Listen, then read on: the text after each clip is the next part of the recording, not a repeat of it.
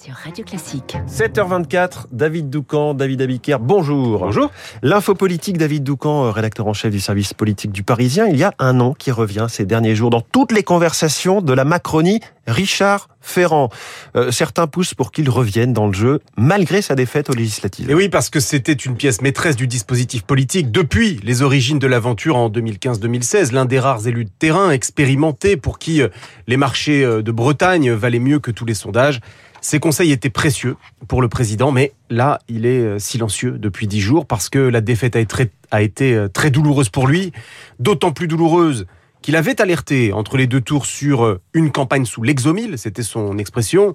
Depuis sa sortie, l'ancien président de l'Assemblée nationale prend du recul, trop au goût de certains qui espèrent le voir reprendre du service auprès d'Emmanuel Macron sous une forme ou sous une autre. Je vous livre ce que nous confiait l'un des ministres qui se démènent en ce moment pour essayer de remplumer la majorité. Je cite, le président de la République a besoin de lui. Il faut que Richard continue de peser s'exprime là au fond une, une, une, fébrilité et même une inquiétude sourde euh, chez les marcheurs de la première heure. Quelle est cette inquiétude, David? Celle d'un président qui serait isolé. Et c'est vrai que les grognards du macronisme ne sont plus très nombreux. Les premiers à avoir quitté la scène sont ceux qu'on appelait les mormons, euh, ces jeunes conseillers et élus qui portaient le fer pour leur patron.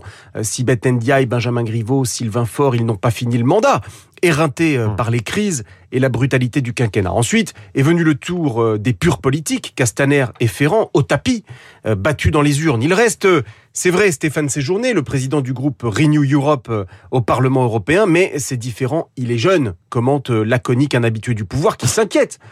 Parce que François Bayrou s'est autonomisé et davantage dans le rapport de force qu'il ne l'était auparavant. Édouard Philippe pousse son avantage. Bref, les politiques fidèles ne sont plus très nombreux autour du chef, d'où la question, est-ce que l'impression de flottement que chacun perçoit au sommet de l'État découle d'une forme d'isolement du président?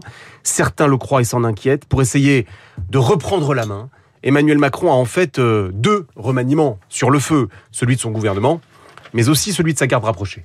L'info politique de David Doucan. Merci David. On vous lit aussi chaque matin dans le journal Le Parisien à propos de journaux David Abiker. Les titres de la presse ce matin à la une, un chiffre. 11 000. 11 000, c'est le nombre de travaux engagés dans Paris. 11 000, c'est l'enfer, titre le Parisien aujourd'hui en France. À la une de Libération, le Covid et ce titre cachait cette vague. Libération qui considère que le gouvernement est dans le déni en se refusant à de nouvelles restrictions face à l'épidémie.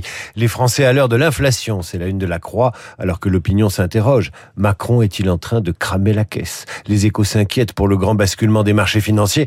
Enfin, en une de challenge, les scénarios de rupture imaginés par le magazine, souvent des scénario catastrophe qui supposerait un sursaut collectif de la part du pays.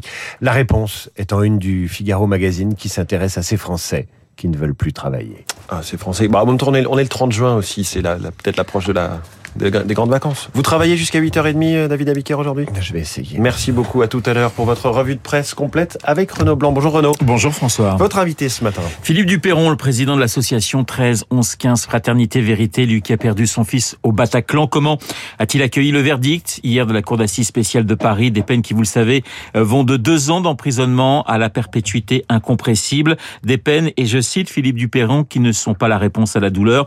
Une douleur qui ne sera jamais compensée. Philippe Duperron face à ce procès historique. Mon invité à 8h15 dans le studio de Radio Classique. On reparlera ce verdict une demi-heure plus tard avec euh, Franz Olivier Gisbert, Franz dans Esprit Libre comme tous les jeudis, le procès mais aussi l'Assemblée nationale, le Parti socialiste ou encore le remaniement, Fogg et Esprit Libre juste après la revue de presse de David. Vous n'oubliez pas les spécialistes, je compte sur vous François mais aussi sur Yves Bourdillon, mon confrère euh, des Échos pour évoquer le sommet de l'OTAN, un sommet historique selon les mots de Joe Biden. Les spécialistes dans une dizaine de minutes tout de suite.